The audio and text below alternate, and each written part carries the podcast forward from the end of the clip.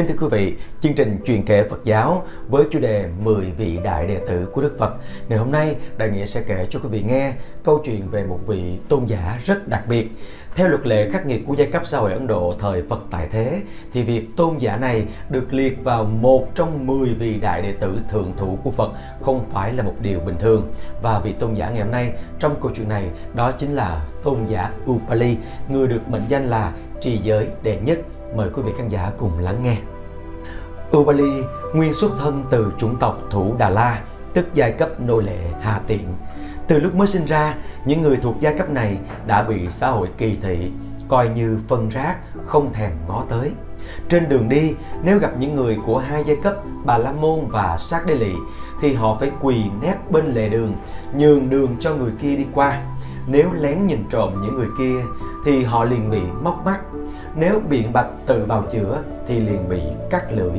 Suốt đời họ chỉ được làm nô lệ cho các giai cấp trên. Thân phận của Ubali buồn thảm, đáng thương là vậy.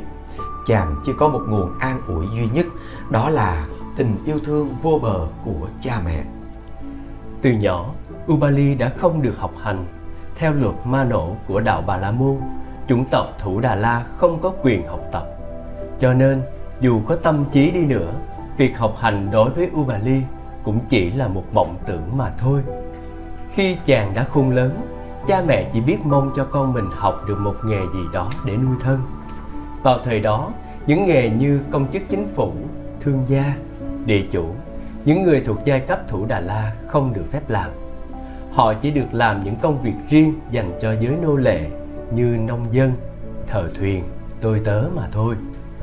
Ubali là người rất gầy yếu vì thế nên cha mẹ không muốn cho chàng phải làm những nghề nặng nhọc, vất vả quá sức như là làm ruộng, đánh xe hoặc giữ ngựa, mà chỉ muốn chàng được làm tôi tớ cho một người chủ giàu lòng nhân ái nào đó. Muốn tìm được một người chủ tốt thì trước hết thì phải tạo cho mình một khả năng chuyên môn nào đó để được người đó chú ý đến. Suy đi tính lại, cha mẹ chàng bèn quyết định cho chàng đi học nghề hớt tóc Tâm tánh Ubali vốn trong sáng và thuần phát, cho nên chàng học nghề không mấy khó khăn. Chỉ mấy chốc, tất cả các kiểu tóc cũng như là cách thức để cắt, uống, chàng đều rành rẽ. Có nghề rồi, cha mẹ chàng lại nhờ người giới thiệu và may mắn thay, chàng được tuyển vào làm thợ hớt tóc trong hoàng cung Ca Tỳ La Vệ. Tuy chỉ là một anh nô lệ làm nghề hớt tóc, nhưng vốn tâm địa thuần lương, trung thực cho nên chẳng bao lâu, Ubali được cả hoàng cung tín nhiệm, thương mến, được giao cho mỗi một công việc nhẹ nhàng là hớt tóc cho các vương tử mà thôi. Chàng hớt tóc vừa cẩn thận, vừa nhanh, vừa đẹp, lại không đau, nên các vương tử như Bạc Đề, A Luật rất là thích. Câu chuyện cạo tóc cho Phật Vào năm thứ ba sau ngày thành đạo, Phật trở về Ca Tỳ La Vệ để thăm lại hoàng tộc. Bấy giờ thì U Bà Ly khoảng 20 tuổi, nhân Phật cần có người cạo tóc, chàng được giới thiệu lên Phật. Đó là một sự ưu ái rất lớn, nhưng đã làm cho chàng hoảng hồn. Chàng nghe nói Phật là bậc đại giác, có đến 32 tướng quý và nếu thế thì đầu tóc của Phật nhất định phải rất khác với người bình thường. Vậy làm sao chàng dám đụng đến đầu Phật? Vạn nhất có điều gì sơ xuất thì sao? Vốn đã có mặc cảm thấp hèn rất sâu nặng từ thuở nhỏ Chàng chỉ thấy Phật hiện là một vị thái tử đi tu đắc đạo Lấy mắt nhìn còn không dám, Lại dám đụng đến đầu của Ngài sao? Chẳng biết tính sao, Chàng bèn chạy một mạch về nhà Thưa chuyện với mẹ để xin ý kiến Mẹ liền trấn an chàng, Bà khuyên chàng đừng sợ, Rằng Ngài cũng là người giàu tình thương đã từng tiếp xúc và giáo hóa với những kẻ khốn cùng, rằng không bao giờ ngài dùng cặp mắt của kẻ quyền thế để nhìn người. Cho nên, nhất định ngài cũng không bao giờ khinh ghét chủng tộc thủ đà la. Nhưng dù bà có trấn an thế nào, u bà ly vẫn không hết sợ sệt, không biết làm cách nào, bà liền quyết định sẽ đích thân dắt chàng đi cạo tóc cho phật. Sáng hôm sau, bà dẫn upali vào cung Trước hết xin được bái kiến Phật, sau đó mới bảo Upali cạo tóc cho Phật. Chàng vâng lời, bèn tập trung tâm ý, cạo tóc cho Phật một cách hết sức chậm rãi, cẩn trọng. Bà đứng một bên, chăm chú nhìn từng động tác của con mình. Được một lúc, bà quỳ xuống, thưa hỏi Phật. Bạch Thế Tôn, Ngài thấy Ubali cạo tóc thế nào? Anh ấy cong người nhiều quá. Câu trả lời của Phật nghe có vẻ như lạ vì Upali tỏ vẻ cung kính đối với Phật nên đứng khom lưng, không dám đứng thẳng. Nhưng theo truyền thuyết, qua câu nói ấy, Phật có ý bảo cho biết trong giờ phút đó, khi đang hết sức tập trung tâm ý, Upali đã nhập sơ thiền. Một lúc sau, bà lại hỏi, Bạch Thế Tôn, bây giờ thì Ngài thấy Upali cạo tóc thế nào? Bây giờ thì người anh ấy rất thẳng. Nghe Phật bảo thế, Upali càng chú mục tâm ý hơn nữa. Và cũng theo truyền thuyết, lúc bây giờ chàng đang ở vào bậc nhị thiền. Chẳng bao lâu, mẹ chàng lại thưa, Bạch Thế Tôn, bây giờ thì Ngài thấy Upali cạo tóc thế nào? Hơi thở còn nặng nề lắm. Upali nghe thế, bèn để hết tâm ý vào hơi thở vô ra. Theo truyền thuyết, lúc đó chàng đang nhập tam thiền. Cuối cùng, mẹ chàng lại thưa, Bạch Thế Tôn, bây giờ thì Upali cạo tóc thế nào? Hơi thở ra còn nặng nề lắm. Lúc đó, bỗng nhiên tâm ý Upali hoàn toàn vắng lặng, không còn một niệm nào móng khởi. Cả con dao cạo trong tay cũng quên luôn. Theo truyền thuyết, vào lúc đó chàng đã chứng nhập tứ thiền. Ngay lúc ấy, Phật quay sang bảo quý vị tỳ kheo đang đứng bên cạnh. Một thầy hãy đến lấy con dao cạo trong tay Upali ra. Anh ấy đang trụ trong trạng thái tứ thiền. Quý thầy hãy đỡ anh ấy, đừng để bị ngã xuống đất. Qua câu chuyện, chúng ta thấy Upali là người cẩn trọng đối với hành vi cử chỉ của mình biết chừng nào. Mỗi khi nghe người ta nói đến một khuyết điểm nào của mình, tôn giả liền nhận thức ngay và sửa đổi tức khắc. Vì bản tính quá cẩn trọng và luôn luôn nghiêm túc như vậy, cho nên tôn giả ít khi để cho mọi người chung quanh phải có một lời bình phẩm không tốt nào về mình. Và đó cũng là lý do sau này tôn giả được đại chúng tôn xưng là vị gìn giữ giới luật nghiêm túc số một trong tăng đoàn.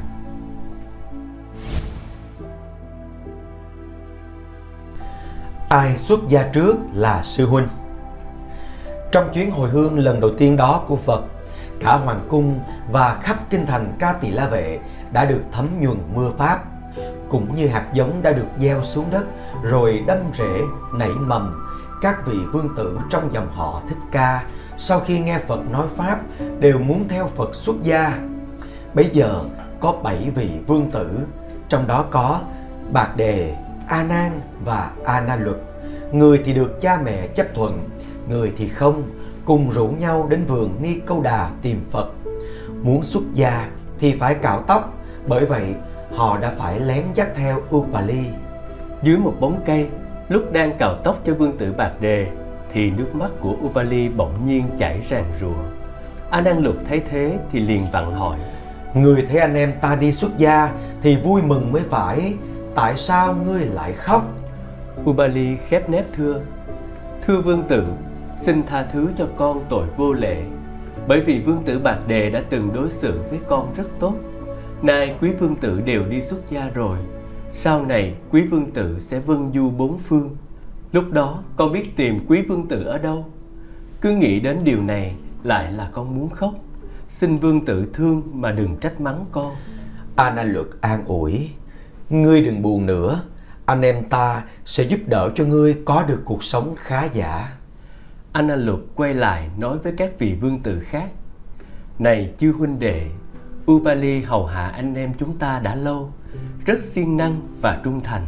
Nay anh em chúng ta đều đi xuất gia, thì trước hãy giúp đỡ cho anh ấy có cuộc sống khá giả về sau. Tôi xin đề nghị, sau khi xuất gia rồi, thì chúng ta đâu có dùng tới đồ trang sức nữa. Vậy tôi trải tấm giả ra đây xin quý huynh hãy cởi tất cả đồ trang sức bỏ xuống để tặng cho anh ấy làm vốn sinh nhai các vị vương tử vui vẻ tán thành lời đề nghị của Ana Luật Họ cởi tất cả hoàng bào cùng vòng ngọc châu báu đang đeo trên người, đem biếu hết cho Upali và bảo chàng hãy trở về lại thành Ca Tỳ La Vệ sinh sống, rồi cùng nhau nhắm nơi cư trú của Phật mà bước đi. Upali vừa muốn quay về lại kinh thành thì bỗng chuyển niệm. Chàng nghĩ, bây giờ nếu mình mang hoàng bào cùng châu ngọc này trở về thì chắc chắn là phải bị vua cùng các vương công đại thần trong hoàng tộc trị tội. vả lại, các vị vương tử tôn quý là thế mà dám từ bỏ tất cả vinh hoa, phú quý của thế gian để đi xuất gia. Huống nữa là một kẻ hạ tiện như mình, không có gì cả trên thế gian này thì lấy gì để lưu luyến vậy thì mình cũng nên đi tìm phật để xuất gia.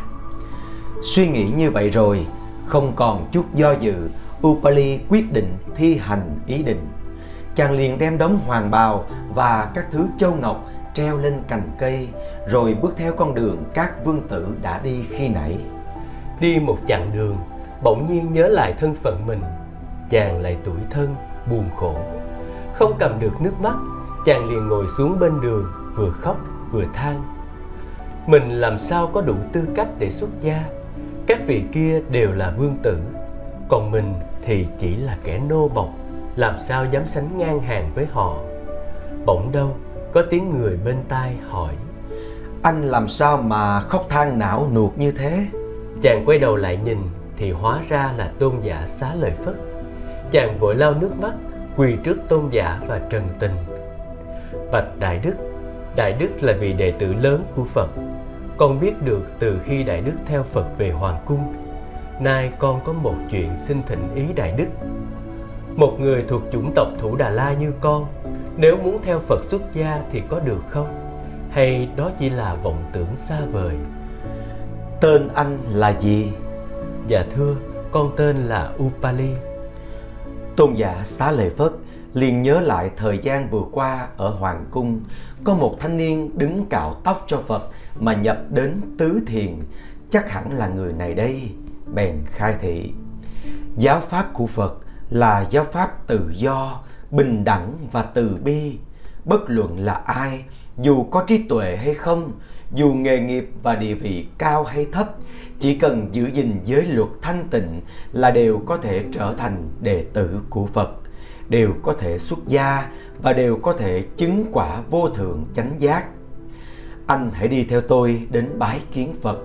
Nhất định Ngài sẽ hoan hỷ chấp nhận cho anh xuất gia làm đệ tử của Ngài. Upali sung sướng, tức khắc theo chân tôn giả xá lợi Phất đi bái kiến Phật. Phật cũng rất hoan hỷ, đích thân xuống tóc và thọ giới cho chàng. Sau đó Ngài dạy. Này Upali, thầy đã có rất nhiều căn lành. Trong tương lai, nhất định thầy sẽ có đầy đủ khả năng tuyên dương phật pháp. Khi thầy chưa đến đây, thì nhóm các vương tử bạc đề đã đến trước rồi, cũng để xin xuất gia. Tuy nhiên, như lai chỉ mới chấp thuận trên nguyên tắc, họ còn phải tĩnh cư tu tập trong 7 ngày để hoàn toàn quên đi cái thân phận vương tử của họ. Sau đó mới được chính thức xuất gia và được cùng thầy tương kiến. Upali cảm kích cùng cực. Lúc trước đã từng cạo tóc cho Phật, nhưng tôn giả đâu có tưởng tượng nổi là Phật từ bi đến độ ấy. Cho nên, tôn giả thầm nguyện là phải hết lòng theo Phật tu tập, làm sao để trở thành một người đệ tử thật xứng đáng của người. Bảy ngày tĩnh cư của nhóm vương tử Bạc Đề đã mãn, Phật gọi ra để cùng đại chúng diện kiến. Đứng trước đại chúng, họ bỗng ngỡ ngàng trông thấy tỳ kheo Upali. Họ cảm thấy thật là lúng túng, không biết nên xưng hô thế nào với Upali cho phải đây. Phật hiểu được tâm ý của họ, liền uy nghiêm bảo. Các ông còn trù trừ gì nữa?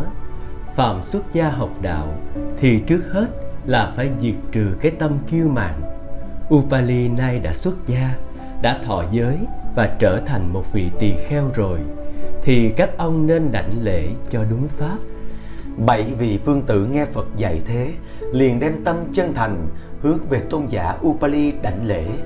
Và sự kiện này lại làm cho lòng tin của họ nơi Phật Pháp càng thêm vững chắc. Trong khi đó thì Upali lại cảm thấy áy náy không yên Phật thấy rõ được tâm trạng ấy bèn dạy Từ nay thầy hãy lấy tư cách của một vị sư huynh mà đối xử với họ sự kiện Upali xuất gia đã khiến cho pháp chế của Phật trở thành hiện thực. Pháp chế ấy được đặt trên tinh thần nước trăm sông đều chảy về biển. Người ở bốn giai cấp đều được xuất gia và cùng chung một họ thích ca. Ở xã hội thì sự phân biệt giai cấp vô cùng khắc nghiệt, nhưng trong giáo đoàn của Phật thì sự phân biệt ấy đã bị đánh tan. Và đó cũng là sự việc xảy ra lần đầu tiên trong lịch sử Ấn Độ. Câu chuyện trong một kiếp trước. Ngay trong mùa an cư năm ấy Vì rất tinh tấn trong công phu tu học Tôn giả đã đạt được quả vị giác ngộ.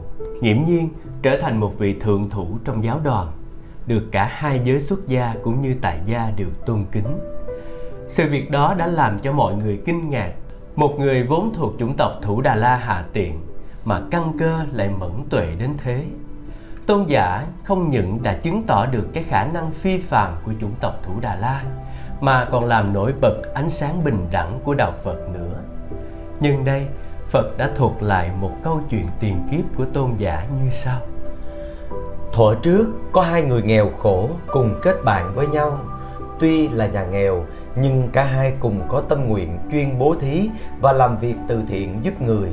Do công đức ấy mà trong kiếp sau đó, một người được sinh làm quốc vương tên là Phạm Đức, còn người kia sinh vào trong một gia đình bà La Môn tiếng tâm lừng lẫy, được mọi người sùng kính, tên là Ưu Bà Già. Lớn lên, Ưu Bà Già lập gia đình với một cô gái rất xinh đẹp. Chàng yêu vợ rất nhiều. Một ngày kia, vì trông thấy chàng tỏ thái độ thân mật với một cô gái khác người vợ liền nổi cơn ghen liên tiếp mấy ngày đầu nàng còn than khóc nhưng sau đó thì suốt ngày không thèm nói chuyện với chàng nữa ưu bà già không biết phải xử trí ra sao đành một mình âm thầm buồn khổ tình cảnh ấy kéo dài đến nửa năm từ đầu xuân cho đến cuối hạ, bỗng một hôm, vợ chàng ôn tồn lên tiếng. Hôm nay, xin chàng xuống chợ mua chút ít hoa quả tươi về trang trí cho phòng ngủ của chúng ta. Thốt nhiên nghe vợ mở lời, Người chồng nặng tình kia thấy vui mừng khôn tả. Chàng chạy ngay xuống chợ mua hoa. Trên đường về nhà, gặp lúc trời nắng như thiêu đốt, Nhưng vì lòng đang tràn trề niềm sung sướng Chàng cất tiếng hát vang theo nhịp chân bước Đúng vào lúc ấy vua Phạm Đức đang đứng trên lầu hoàng cung nhìn xem phong cảnh bốn phương. Ưu bà già đang đi qua dưới chân hoàng thành và tiếng hát của chàng đã đập vào tai nhà vua. Vua rất lấy làm lạ, liền cho gọi Ưu bà già bề kiến. Khi đã biết rõ được tâm trạng của chàng, nhà vua cũng vui lắm, phong cho chàng một chức quan rất cao và rất sủng ái chàng. Upaya được vua hết sức tín nhiệm, cho nên quyền uy của chàng ngày một lớn nhưng Upaya vẫn chưa cho thế là đủ, còn có ý giết vua để tiếm ngôi. Trong khi đang chờ cơ hội thuận tiện để thực hiện ý đồ, thì một hôm chàng bỗng giật mình tỉnh ngộ vì cảm thấy một cách rất sâu sắc rằng danh vị và quyền lực thật là đáng sợ. Chàng liền đem hết ý đồ xấu xa của chàng tâu thật cho nhà vua Phạm Đức nghe. Nhà vua lại càng quý mến sự trung thực của chàng, muốn gia ân cho nhưng chàng đã quyết từ bỏ mọi quyền bính, sám hối tội lỗi, xuất gia tu hành và chỉ một thời gian ngắn sau đó, Upaya đã chứng được thần thông. Lúc bấy giờ, trong hoàng cung có một người thợ cạo tên là Hằng già Ba La. Khi nghe vua Phạm Đức khen ngợi về sự xuất gia của ưu bà già, ông cũng thấy vui mừng, bèn phát tâm xuất gia, xin làm đệ tử của ưu bà già. Vì quyết tâm tu hành sau ông cũng chứng quả và được thần thông như thầy mình là ưu bà già. Một ngày nọ vua phạm đức lên núi cúng dường ưu bà già. Sau khi đảnh lễ cúng dường nhà vua quán niệm rằng đối với người đã chứng quả thánh rồi thì ta không nên để tâm đến chỗ xuất thân ngày xưa của họ quán niệm như vậy xong nhà vua liền tự mình đến đảnh lễ hàng già pa la và sau đó lại khuyến khích các quan viên tùy tùng cùng đến đảnh lễ hàng già Pala. Và Phật kết luận, Người được gọi là U Bà Già trong câu chuyện chính là tiền thân của Như Lai. Còn người thờ cạo hàng già Ba La kia chính là Upali ngày nay.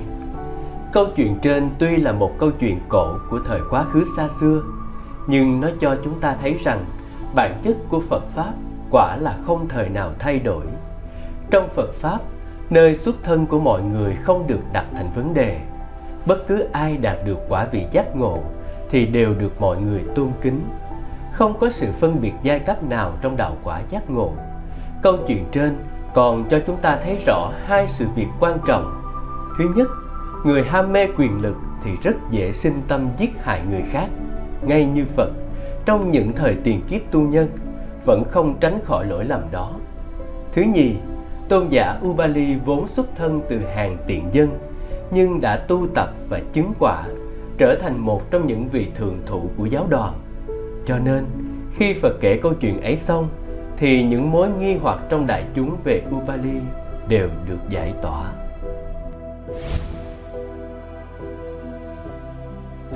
Những cảnh ngộ oái oăm trên đường hành hóa Sau khi chứng ngộ, với cá tính cẩn trọng cố hữu, Upali càng giữ gìn nghiêm mật tất cả những điều Phật đã chế ra. Mọi cử chỉ hành vi, các sinh hoạt đi đứng nằm ngồi hàng ngày đều theo đúng oai nghi tế hạnh. Bởi vậy, chẳng bao lâu tôn giả đã được đại chúng tôn xưng là vị thượng thủ giữ gìn giới luật bậc nhất của giáo đoàn. Những ai có tâm tu hành chân chính đều tỏ lòng hoan hỷ và cung kính đối với tôn giả. Tuy nhiên, trong giáo đoàn vẫn có những vị sống buông thả, không theo quy củ, không giữ gìn giới hạnh, cho nên không thích gần những người chuyên tâm giữ giới như tôn giả. Đó cũng là lẽ đương nhiên. Những người này đã không có thiện cảm với tôn giả, lại đôi khi còn nói những điều không tốt cho tôn giả. Một lần nọ, tôn giả và một nhóm quý vị tỳ kheo có giới hạnh khác cùng lên đường đi các nơi để hàng hóa. Để phát huy tinh thần tuân thủ giới luật, họ thường cử hành đúng đắn các phép yết ma sám hối như yết ma quở trách, yết ma tận xuất, yết ma y trị. Nhưng có một số vị tỳ kheo nghe tin Ubali sắp đến thì trong lòng không thích, họ cùng nhau bàn bạc. Một vị nói: Khi lão tỳ kheo Ubali đến đây thì chỉ có việc là bắt chúng ta phải làm như thế này, không được làm như thế kia, sẽ làm chúng ta bực mình lắm. Chi bằng hãy tìm cách ngăn chặn, không để cho lão ta đến thì hơn. Một vị khác đề nghị, khi nào lão ấy đến, chúng ta hãy đóng chặt cửa ngõ lại, lấy ngòa cụ treo ngoài cửa, đừng ngó ngàng gì tới lão. Hay là khi nào lão ấy tới thì chúng ta bỏ đi nơi khác Tôn giả đã vài lần gặp phải hoàn cảnh như vậy, cho nên cũng có lúc nghĩ lại, không muốn đi du phương bố giáo nữa. Nhưng Phật thì vẫn khuyến khích tôn giả hoài. Rồi một lần, một vị tỳ kheo tên Yulananda bỗng nhiên đến mắng ngay trước mặt tôn giả. Ông không phải là người chân tu, sao ông cứ hay gây sóng gió quá vậy? Lúc nào cũng theo bên Phật để bày vẽ nhiều chuyện nọ kia, làm cho cuộc sống của chúng tôi càng thêm phiền phức, khó khăn. Gặp những trường hợp như vậy, tôn giả chỉ biết nhẫn nhục mà không hề đối đáp. Bởi vậy, Phật lúc nào cũng rất quan tâm đến tôn giả. Có lần, Phật hỏi thăm một vị tỳ kheo vừa đi hoàng hóa ở phương xa mới về. Thầy có trông thấy Upali không? Bạch Thế Tôn, con có thấy sư huynh Upali đang đi các nơi để hàng hóa. Tại các nơi ấy, Upali có được mọi người cung kính cúng dường không? Bạch Thế Tôn, con thấy ở một vài nơi, người đối với sư huynh con không được nhiệt tình lắm.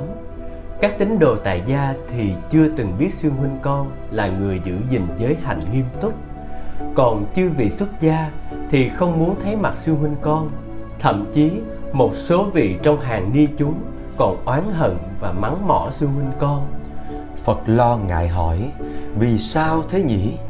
Vị tỳ kheo cứ tình thực trả lời Tại vì họ cảm thấy sinh hoạt chung với một vị giữ giới quá nghiêm túc thì không thoải mái tí nào Phật nghe thấy thế thì không vui, liền cho triệu tập đại chúng để giảng giải về sự tôn quý của giới luật. Phật dạy, người nghiêm trì giới luật giống như ngọn đèn sáng tỏ. Ai có phẩm hạnh đoan trang, thân tâm thanh tịnh thì đều thích ở chỗ sáng sủa. Còn ai có điều gì ám muội thì rất sợ ánh sáng mà chỉ thích nơi tối tăm. Phật cũng cho mời quý vị tỳ kheo và tỳ kheo ni đã từng đối xử không tốt với Ubali đến và hỏi họ Quý vị đã từng không chịu đón tiếp, muốn lánh mặt, thậm chí còn oán hận, mắng mỏ Đại Đức Upali phải không? Trước mặt Phật, họ không dám chối cãi, đành phải thú thật. Bạch Thế Tôn, thật có như vậy. Chúng con đã từng cư xử vô lễ như thế đối với sư huynh của chúng con. Phật nghiêm khắc quở trách. Quý vị như thế là thiếu hiểu biết. Nếu không kính trọng những vị tỳ kheo dự giới thì kính trọng ai?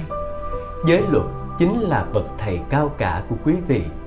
Giới luật còn được tôn trọng, thì Phật Pháp còn trụ thế. Nếu quý vị không tôn kính những vị giữ giới, thì điều đó chỉ chứng tỏ rằng quý vị đang ấp ủ những ý tưởng sai trái đối với giáo pháp mà thôi. Để bảo vệ một vị tỳ kheo giữ giới như Upali, mà Phật phải khiển trách quý vị tỳ kheo và tỳ kheo ni kia một cách nặng nề như vậy, thì chúng ta thấy đối với Phật Upali có địa vị trọng yếu biết chừng nào.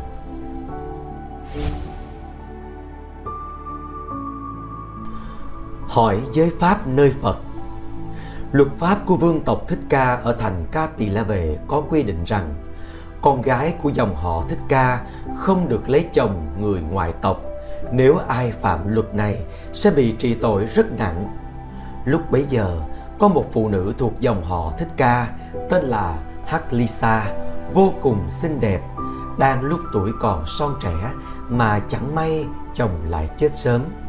Vì không chịu nổi cảnh cô đơn nên gặp lúc có chàng thanh niên ngoại tộc đến tỏ tình thì nàng đáp ứng ngay nhưng oái oăm thay cùng lúc ấy ông em chồng của nàng cũng muốn lấy nàng làm vợ nên ra mặt cản trở phần thì ông em chồng phẩm hạnh không tốt phần thì nàng đang có niềm vui mới nên nàng nhất định cự tuyệt ông em chồng ông ta bèn bỏ thuốc mê vào rượu nàng uống rồi thì hôn mê bất tỉnh ông đánh đập nàng thương tích khắp mình rồi lên quan tố cáo cô này là vợ tôi và nàng đã tư thông với thanh niên ngoại tộc.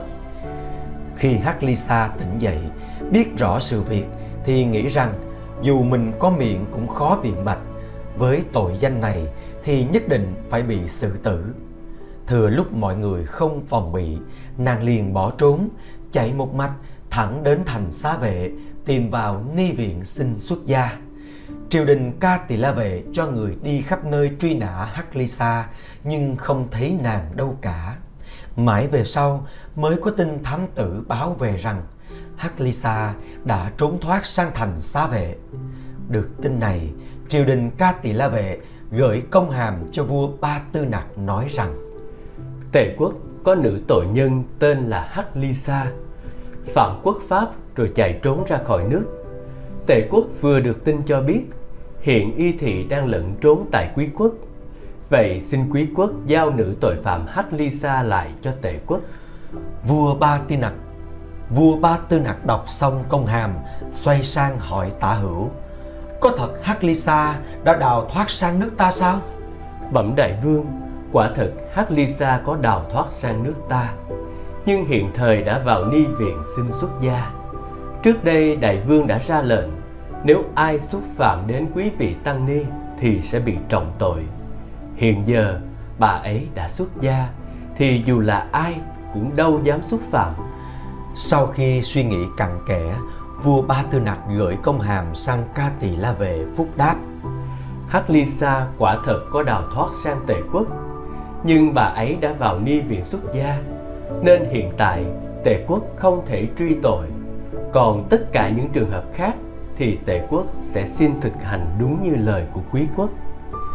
Triều đình ca tỳ la vệ tiếp được công hàm thì rất lấy làm bất bình, vì một nữ tội phạm đi xuất gia mà khiến cho hai vương quốc hiềm khích nhau. Upali biết được sự việc, liền đến thỉnh ý Phật. Bạch Thế Tôn, người đã phạm quốc pháp, tăng đoàn có nên thông nhận họ xuất gia không ạ? À? Phật dạy, Này Upali, quốc pháp hợp lý hay không hợp lý là việc của triều đình và nhân dân của nước đó. Nhưng một người đã phạm quốc pháp, nếu tòa án chưa phán quyết là vô tội thì tăng đoàn không được thâu nhận cho họ xuất gia. Sau đó, Phật đã quở trách vị ni sư đã thâu nhận Hát Ly Sa xuất gia. Điều đó không có nghĩa là Phật thiếu từ bi, không cứu giúp người có tội. Nhưng bởi vì tăng đoàn vốn là nơi thanh tịnh, người phạm giới luật còn phải bị tận xuất. Huống chi, người phạm quốc pháp thì phải chịu quốc pháp chế tài. Phật pháp không thể bao che cho người phạm pháp, vì để kiện toàn tăng đoàn và cũng là vì để cho khỏi có sự chống chọi nhau giữa giới pháp và quốc pháp mà tôn giả Upali và Phật có cuộc hội đàm như trên.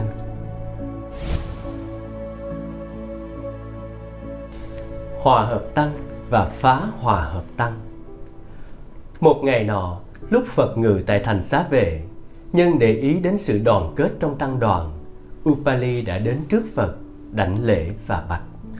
Bạch Thế Tôn, thế nào là phá hòa hợp tăng?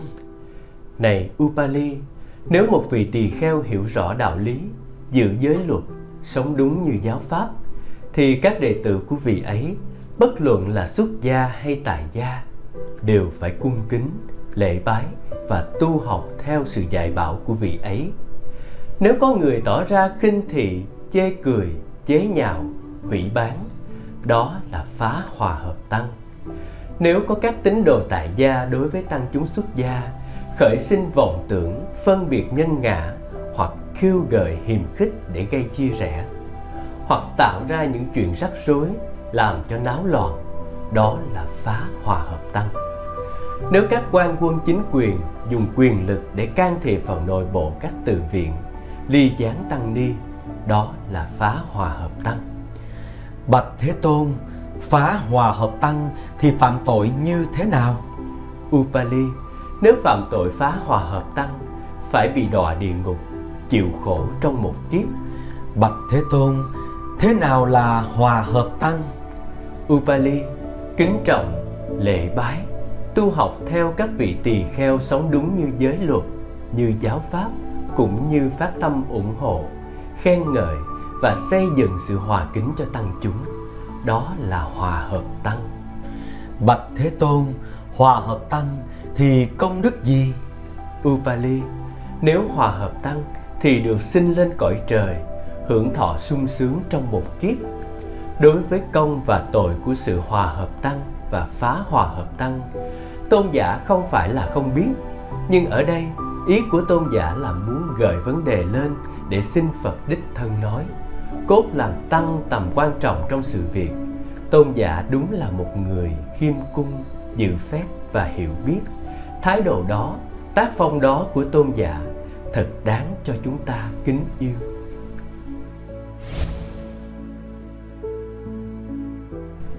Kết tập tạng luật. Bình nhật tôn giả là người có đủ khả năng đức độ và uy tín để giải quyết các việc rắc rối trong tăng đoàn làm phép yết ma sám hối cho các tỳ kheo phạm giới cũng như cùng với phật bàn thảo về những chỗ vi tế của giới luật và dần dần nghiễm nhiên trở thành một vị có thanh danh trong tăng đoàn. Riêng về phương diện giới luật thì tôn giả lại là người có uy thế lớn nhất. Phật khen ngợi tôn giả là vị có giới hạnh nghiêm túc nhất. Đại chúng cũng công nhận tôn giả là vị giữ giới bậc nhất. Tôn giả như là chuông đại đồng, thường ngày tuy không hay phát biểu, luận bàn, nhưng mỗi khi chuông được thỉnh lên thì âm thanh phát ra vang vọng khắp chốn đều nghe. Giới luật là vì tăng đoàn mà thiết chế, hơn nữa vì là một vị giữ giới nghiêm túc nên trong cuộc đời của Upali, tôn giả không bao giờ xa rời tăng đoàn, ít tới lui với người thế tục, cũng không hề có một hoạt động nào nhằm vào quần chúng xã hội. Cho nên khi ghi lại những sự việc liên quan đến cuộc đời của tôn giả, chỉ có thể ghi được những sự kiện ở trong tăng đoàn mà thôi. Khi Phật nhập diệt thì tôn giả khoảng hơn 70 tuổi. Khi các vị đệ tử lớn của Phật vân tập tại hang núi Kỳ Xà Quật để kết tập kinh điển do tôn giả Đại Ca Diếp làm thượng thủ, thì tôn giả A Nan được đại chúng suy cử kết tập tạng kinh và chính tôn giả Upali đã được suy cử kết tập tạng luật. Nhưng khi vừa được suy cử thì tôn giả liền khiêm tốn khước từ. Đây là trách nhiệm quá lớn lao, tôi không dám nhận lãnh. Xin đại chúng suy cử một vị trưởng lão khác. Tôn giả Đại Ca Diếp quyết ủng hộ tôn giả nên nói ngay. Đại Đức Upali, xin đừng từ chối. Hôm nay tuy có đông đủ 500 vị tỳ kheo đều thuộc hàng trưởng lão, nhưng ngay từ đầu, Đức Thế Tôn đã ký thác cho Đại Đức thành tựu 14 Pháp. Vậy trừ Đức Thế Tôn ra, Tăng đoàn đã từng công nhận Đại Đức là người giữ giới bậc nhất. Cho nên, trong Pháp hội hôm nay, chính Đại Đức là người duy nhất có thẩm quyền để đọc tụng tạng luật mà thôi. Nghe vậy, tôn giả không còn từ chối được nữa. Trước hết, tôn giả đưa ra một số nguyên tắc và sau khi được toàn thể đại chúng chấp thuận, tôn giả bắt đầu đọc tụng tạng luật. Trong khi đọc tụng, đối với mỗi điều giới, tôn giả đều nói rõ thời gian, địa điểm, đối tượng và nguyên do chế giới. Tôn giả cũng đề cập đến sự phạm giới, đến mức độ nào thì có tội hoặc trở nên vô tội. Với những điều ghi nhớ thật chi tiết tỉ mỉ như thế, tôn giả đã làm cho toàn thể đại chúng vô cùng bội phục và tin tưởng. Một người xuất thân từ dòng giống hạ tiện nhưng đã được địa vị cao trong cả tăng đoàn. Cuối cùng lại còn là người chủ trì tạng luật trong cuộc kết tập thánh điện. Đó không phải là điều ngẫu nhiên. Tôn giả Ubali thật xứng đáng được thế nhân kính ngưỡng, là tấm gương cho các dân tộc đau khổ hướng lên để thêm mạnh lòng tin và làm cho ánh sáng bình đẳng. Và làm cho ánh sáng bình đẳng của Phật pháp chiếu rọi khắp cả chúng sinh muôn đời không dứt.